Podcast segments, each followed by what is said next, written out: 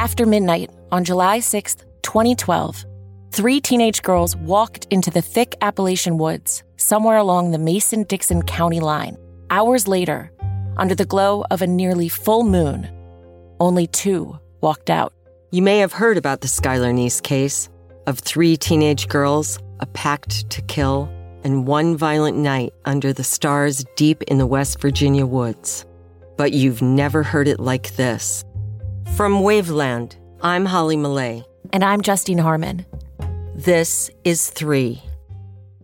In the California Road Trip Republic, we believe you take adventure for a ride. Whether coastal cruising, mountain motoring, or redwood roaming, discover beauty around every turn. Your California road trip can kick off from anywhere. Starting route. But it should always start at visitcalifornia.com. Then buckle up, crank those tunes, and ride with us in the California Road Trip Republic. At Amica Insurance, we know it's more than just a car. It's the two door coupe that was there for your first drive, the hatchback that took you cross country and back, and the minivan that tackles the weekly carpool. For the cars you couldn't live without, trust Amica Auto Insurance. Amica, empathy is our best policy.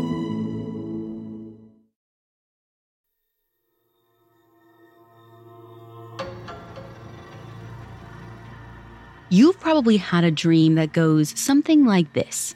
Something is chasing you, you're running for your life, and then suddenly you're frozen in place. Your brain screams to keep moving, but your body doesn't listen. You're paralyzed. It's only a dream, right? But what if you woke up and you still couldn't move? That's what happens during an episode of sleep paralysis.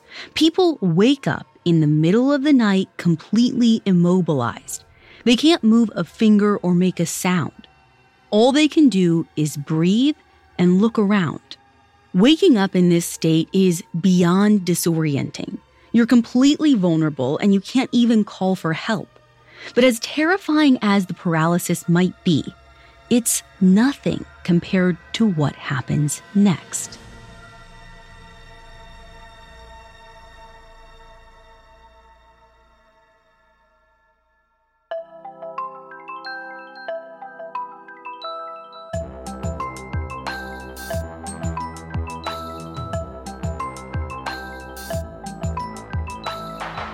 This is Supernatural, a Parcast original. I'm your host, Ashley Flowers. Every Wednesday, I'll be taking a deep dive into a real unexplained occurrence to try and figure out the truth. You can find all episodes of Supernatural and all other Spotify originals from Parcast for free on Spotify. This week, I'm talking about sleep paralysis, a terrifying phenomenon where people wake up inside a living nightmare whether it's ancient shadow demons or a fluke in our brain chemistry, sleep paralysis is far more common than you probably realize. So be careful tonight. You might be next. We have all of that and more coming up. Stay with us. Everyone who goes through sleep paralysis says the same thing. They weren't dreaming. They were awake when it happened because they could see and hear everything going on around them. And everyone who only hears about sleep paralysis says the same thing. There's no way these people were actually awake. It was probably just an extra vivid nightmare. But once you hear stories about people who experience sleep paralysis, you realize there's a problem with that theory. You start to wonder if it wasn't real, then why did they all see the exact same thing? This question haunted a man named David Hufford. In 1963, David's a college student studying in Williamsport, Pennsylvania. One night, he wakes up in his dark off campus bedroom to find himself completely paralyzed. He can't lift a finger. In fact, he can't move a single bone in his body. He tries to call out for help, but his vocal cords aren't responding either.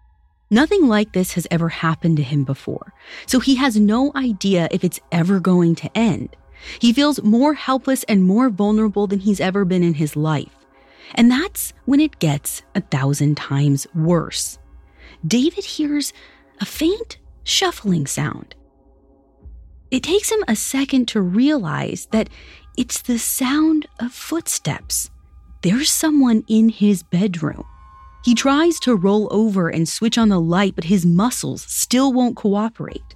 Meanwhile, the footsteps are getting closer. Then he feels the bed sink down, like something's climbing in. David tries to scream, but no sound comes out. And that's when he feels a sudden pressure on his chest, like something's kneeling on him, pressing him down into his mattress. He can't see it, he can only feel it, but whatever it is grabs his throat and starts to suffocate him. Sheer terror runs through David's body, an overwhelming sense of dread. He is convinced in this moment he is going to die. But then something changes. David doesn't know how he shakes off the paralysis. He just suddenly realizes that he's able to move again. He leaps out of bed and switches on the light, and the room is empty. David searches his bedroom, but there's no evidence of an intruder, which is super bewildering.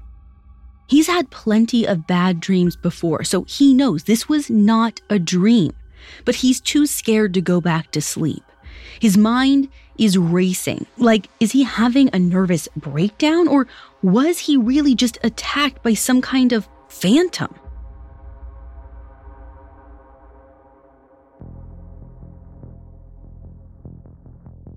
The next day, he considers telling someone, but what can he say? His friends will just brush it off as a nightmare, or worse, laugh at him. So he keeps it to himself. If he wants answers, he's going to have to find them on his own. The question is where to start. Keep in mind, this is the 60s, so there's no Google. So David heads to the local library. He doesn't find any hard answers, but there's no shortage of folk tales about nocturnal phantoms like the succubus and incubus, ancient Mesopotamian demons that raped men and women in the night to steal their semen or impregnate them. And soon, David becomes kinda obsessed.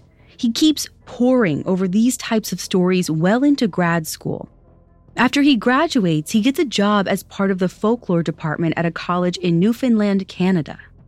David's only been at his new job for a short while when he starts to hear about this local urban legend. The people of Newfoundland call it the Old Hag. From what David gathers, it's this shadowy spirit who attacks people in their sleep. Some people think it's a witch, some say it can be male or female, others argue it's a satanic spell that anyone can cast on their enemies. But one thing everyone agrees on, though, is what happens when the old hag attacks. Victims wake in the middle of the night, unable to move or scream, as a shadowy figure holds them down, suffocating and smothering them. So that gets David's attention. It sounds exactly like what happened to him. And this isn't just some old legend. The people of Newfoundland talk about the old hag like it's real. Many say they have even seen it themselves, which means either one of two things is true. A, there's some rational explanation for all this, in which case maybe David can help get to the bottom of it. Or B, they've all seen the same demon he has.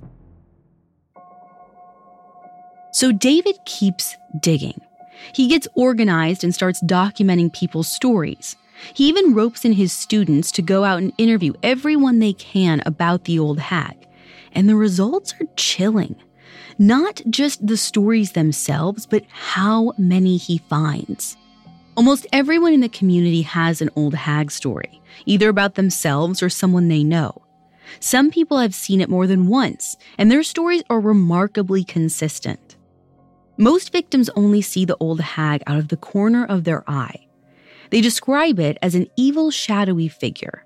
Sometimes it just watches them, sometimes it jumps on their chest and starts to strangle them, and sometimes it tries to push or pull them out of bed.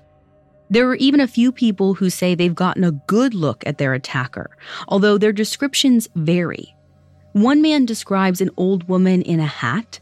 A female grad student sees a male figure in a white mask with a creepy red smile. But there are a few creepy details that just keep cropping up. A number of people recall distinctive smells, usually a dusty, sweaty odor, which I don't know about you, but I don't usually smell things in my dreams. And then there's the sound. Over and over, victims describe this very distinct sound of shuffling footsteps, almost like a block of wood being dragged across carpet. One woman calls it a snurfling sound. David always asks, Okay, but how do you know you weren't dreaming? And they always say the same thing they could see their bedroom around them and hear things going on in the house. And it didn't change like dreams do. It was a continuous, normal flow of time like you experience when you're awake. The episode usually lasted until they managed to move their body in some small way, like wiggle a finger. After that, the attacker vanished. It has to be wild for David to hear all of this the number of stories, the similarities, and David has experienced it all himself. So either he's just stumbled upon some unknown medical condition, or the monsters from his folk tales are stepping off the page. After doing his initial survey, David finds that a staggering 23% of people he questioned had one of these episodes. Obviously, this is more widespread than he realized. But is this the case everywhere? Or is it just happening in Newfoundland? So David takes his investigation to the mainland. In the winter of 1973, he does a radio interview talking about the old hag legends and the bizarre experiences he's documented. And that's when the floodgates burst. He starts getting letters from people all over Canada People who have never heard of the old hag, but who have experiences just like this. Many of them are relieved to have someone else to talk to about it. They've kept their stories secret for years because they're afraid of sounding ridiculous. All the while, they've been terrified that their attacker will return. And for some of them, it has, over and over. Still, after years of researching and gathering stories, David's no closer to understanding what's causing the attacks. As far as he can tell, it happens to around 15% of people and isn't connected to a history of mental health issues. But he also can't rule out the possibility that maybe this thing is supernatural. Fortunately, the old hag attacks don't seem to cause long term health effects for anyone apart from fear and trouble sleeping. If the attacker is a demon, it must be content to leave its victims alive. But that's about to change. The next time the old hag strikes, over 100 people die. Coming up, a new investigator joins the case. Imagine living with a secret so big that if anyone ever found out, it would change everything.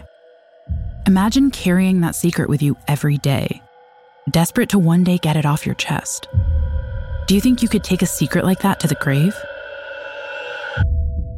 I'm Estefania Hageman, host of the new podcast series, Deathbed Confessions, the show where we dive deep into the most explosive things people have admitted to while drawing their last breath. From murder, fake identities, heists, illicit affairs, and even top government secrets. This season on Deathbed Confessions, we investigate cases like Frank Thorogood, the construction worker who claimed that the drowning of Rolling Stones founder Brian Jones was no accident. Margaret Gibson, a silent film actress who, while dying of a heart attack, confessed to one of the most famous unsolved crimes in Hollywood history. And ex CIA officer Howard Hunt, who, on his deathbed, confessed to playing a role in the assassination of President John F. Kennedy Deathbed Confessions is a Spotify original from Parcast, airing episodes weekly starting July 21st. Follow and listen to Deathbed Confessions for free on Spotify.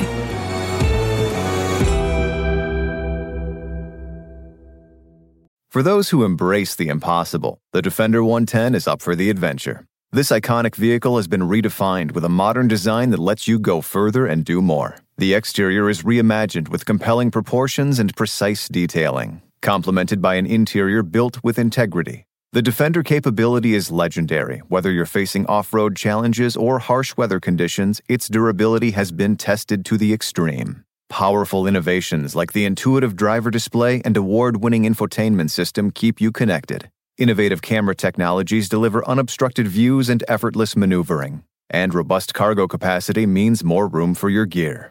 Ready for a wide range of adventures, the Defender family features the two door Defender 90, the Defender 110, and the Defender 130, which seats up to eight. To drive the Defender is to explore with greater confidence. Push what's possible with a vehicle made to go further. The Defender 110. Learn more at LandRoverUSA.com forward slash Defender. Every day, our world gets a little more connected, but a little further apart. But then, there are moments that remind us to be more human.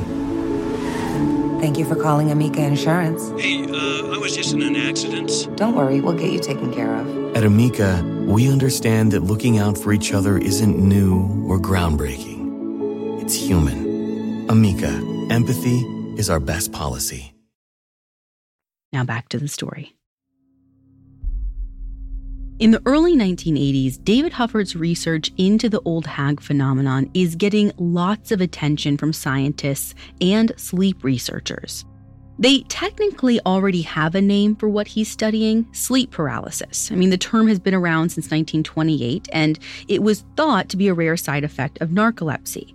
But David's research shows it's far more common. Still, no one knows what causes it and why people's experiences are so similar. And David's not the only one interested in figuring it out. For Shelley Adler, it's a matter of life and death. In 1987, Shelley is a graduate student at the University of California, Los Angeles. She's studying medical anthropology, which is basically a cross between human culture and biology, and she hears about a wave of mysterious deaths affecting a group of Southeast Asian refugees living in the US.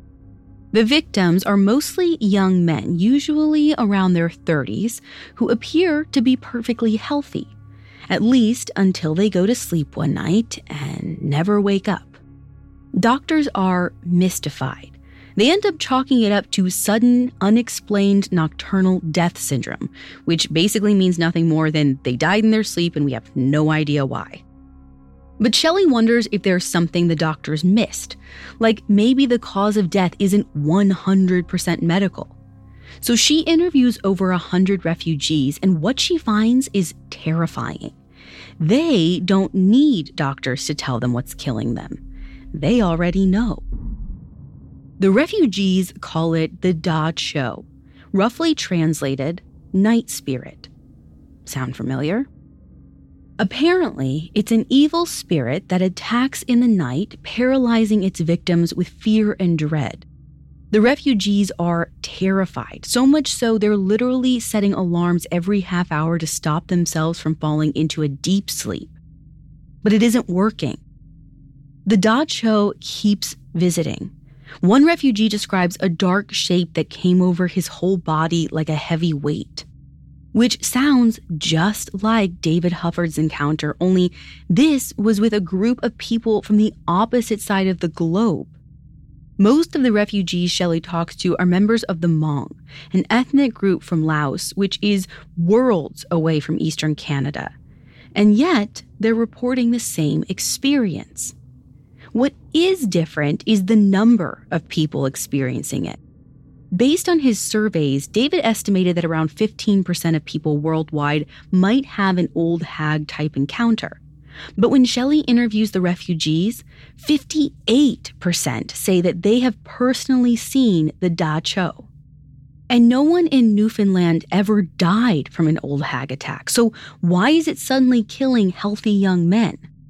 The refugees have their own theory. They tell Shelley that because they left their homeland, the spirits of their ancestors can no longer defend them from the Da Cho, which is a pretty tragic thought. And in the span of just a few years, the CDC counts 117 dead, which is a massive number for the size of the Hmong refugee population in the US.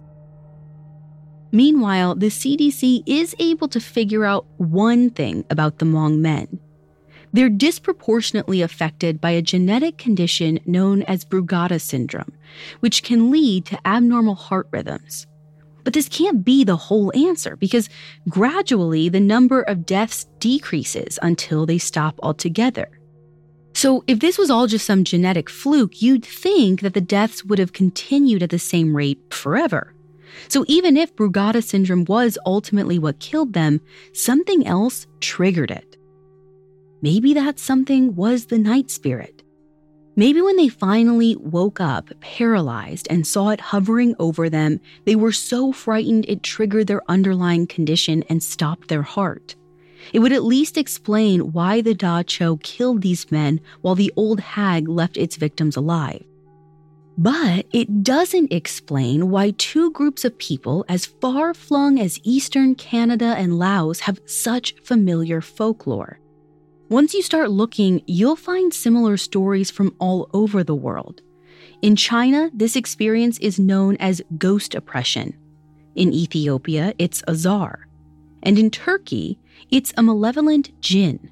But of all of these legends, one in particular sticks out.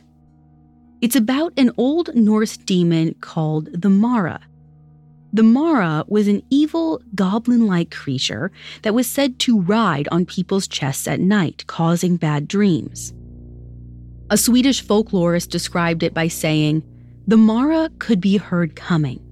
There was a click in the lock, there was a patter crossing the floor, and there was a sound as if something soft were being hauled across the boards, which sounds an awful lot like what David heard in his college bedroom. Not only that, the Mara's name comes from an Indo European word meaning crusher, recalling the intense pressure sleep paralysis victims feel on their chest. It's also one half of the Old German word Nachtmar, or nightmare. That's right, in its original meaning, nightmare did not refer to just any bad dream. It actually meant a female evil spirit thought to lie upon and suffocate sleepers. So, literally, the experience we now call sleep paralysis. Which means that as late as the Middle Ages, people everywhere knew about this. They talked about it like the Newfoundland locals talked about the old hag, and the Hmong talked about the Da Cho. Somewhere down the line, the word got watered down. But as David found out, the demons never left. And before long, a new generation of detectives rose to continue the search for answers. And what they found terrified them. Coming up, an internet crusade brings the demons into a new light. For those who embrace the impossible, the Defender 110 is up for the adventure. This iconic vehicle has been redefined with a modern design that lets you go further and do more. The exterior is reimagined with compelling proportions and precise detailing, complemented by an interior built with integrity. The Defender capability is legendary. Whether you're facing off road challenges or harsh weather conditions, its durability has been tested to the extreme. Powerful innovations like the intuitive driver display and award winning infotainment system keep you connected. Innovative camera technologies deliver unobstructed views and effortless maneuvering. And robust cargo capacity means more room for your gear. Ready for a wide range of adventures, the Defender family features the two door Defender 90, the Defender 110, and the Defender 130, which seats up to eight. To drive the Defender is to explore with greater confidence.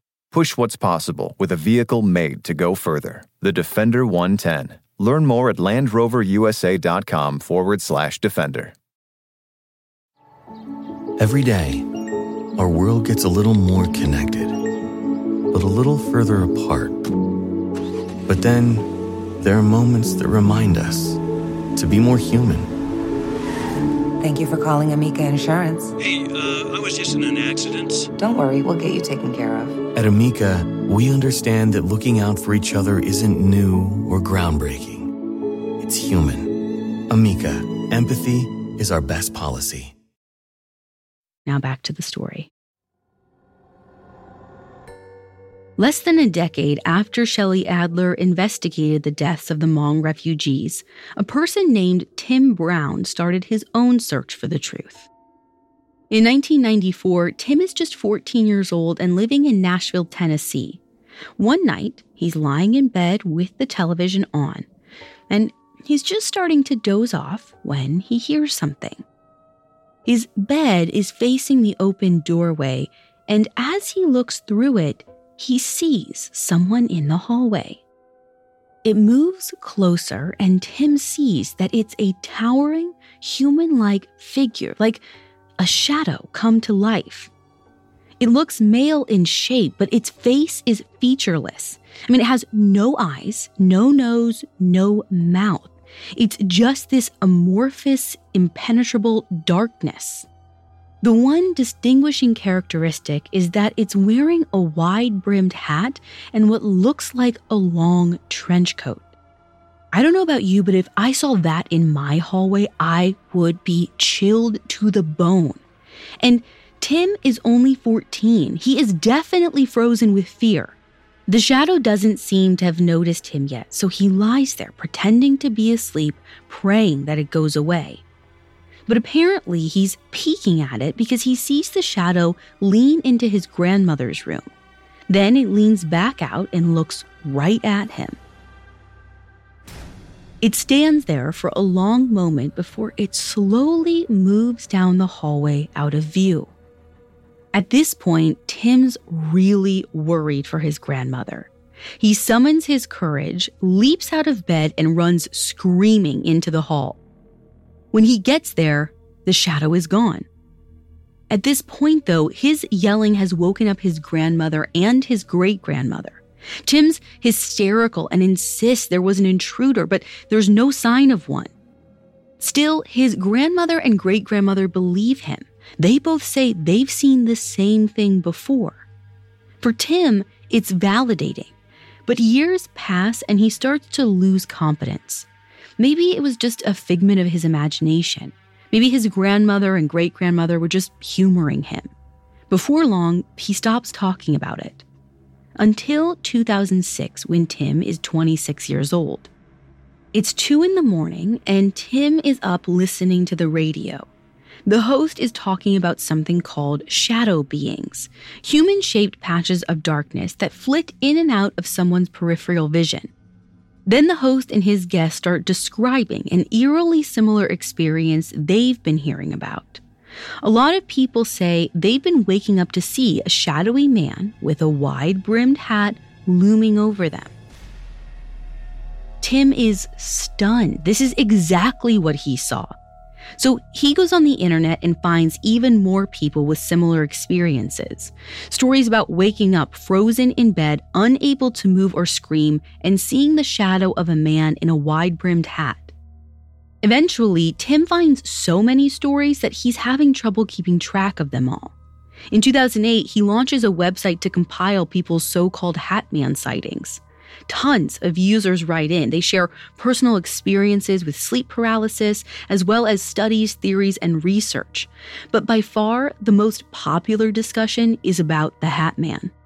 People describe him as a dark male figure around six feet tall, like a shadow, but somehow even darker, wearing a wide brimmed hat and a long trench coat. Sometimes they see him alone, Sometimes he's flanked by two shadowy companions, and almost everyone who sees him describes the same overwhelming sense of evil and dread. Okay, so let's take a step back.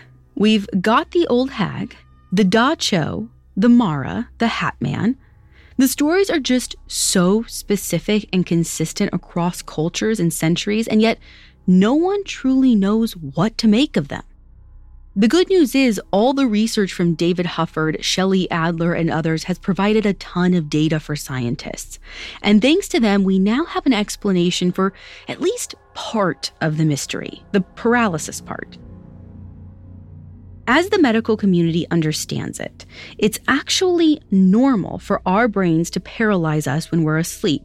That's why we don't get up and start acting out our dreams. But every once in a while, for some reason we don't really understand, our brain turns the paralysis on too soon or turns it off too late, and we wake up still unable to move. So basically, what people experience during sleep paralysis is a brain glitch, one that occurs right as we're falling asleep or right as we're waking up. It can even explain things like the old hag. Apparently, scientists think of sleep paralysis as the state between wakefulness and dreaming. So we can see our bedroom, but the parts of our brain that create our dreams is still firing on all cylinders, which creates bizarre visual hallucinations. I mean, it's a pretty tidy explanation, but it doesn't solve everything, like why so many people are having the same exact hallucinations. The closest answer for that comes down to pop culture, whether that's religion or folk tales or even movies. Basically, we're all seeing the same things because we're all afraid of the same things. One sleep paralysis expert, psychologist Christopher French, thinks that the Hatman sightings could be inspired by Freddy Krueger, the hat wearing villain from the Nightmare on Elm Street films, who kills his victims in their dreams. But as a theory, it doesn't really pan out, because plenty of people remember seeing the Hat Man years before the first Nightmare on Elm Street came out, as early as 1971. So maybe there's another answer out there, one that's actually demonic or somehow spiritual. Even the experts agree that more research is needed. In the meantime, recent surveys estimate that 40% of people will experience sleep paralysis at least once in their lives. Don't worry though, there are precautions you can take. Get plenty of sleep, limit stress, avoid sleeping on your back. And if you do wake up stiff as a board with a shadow demon looming over you, try not to freak out.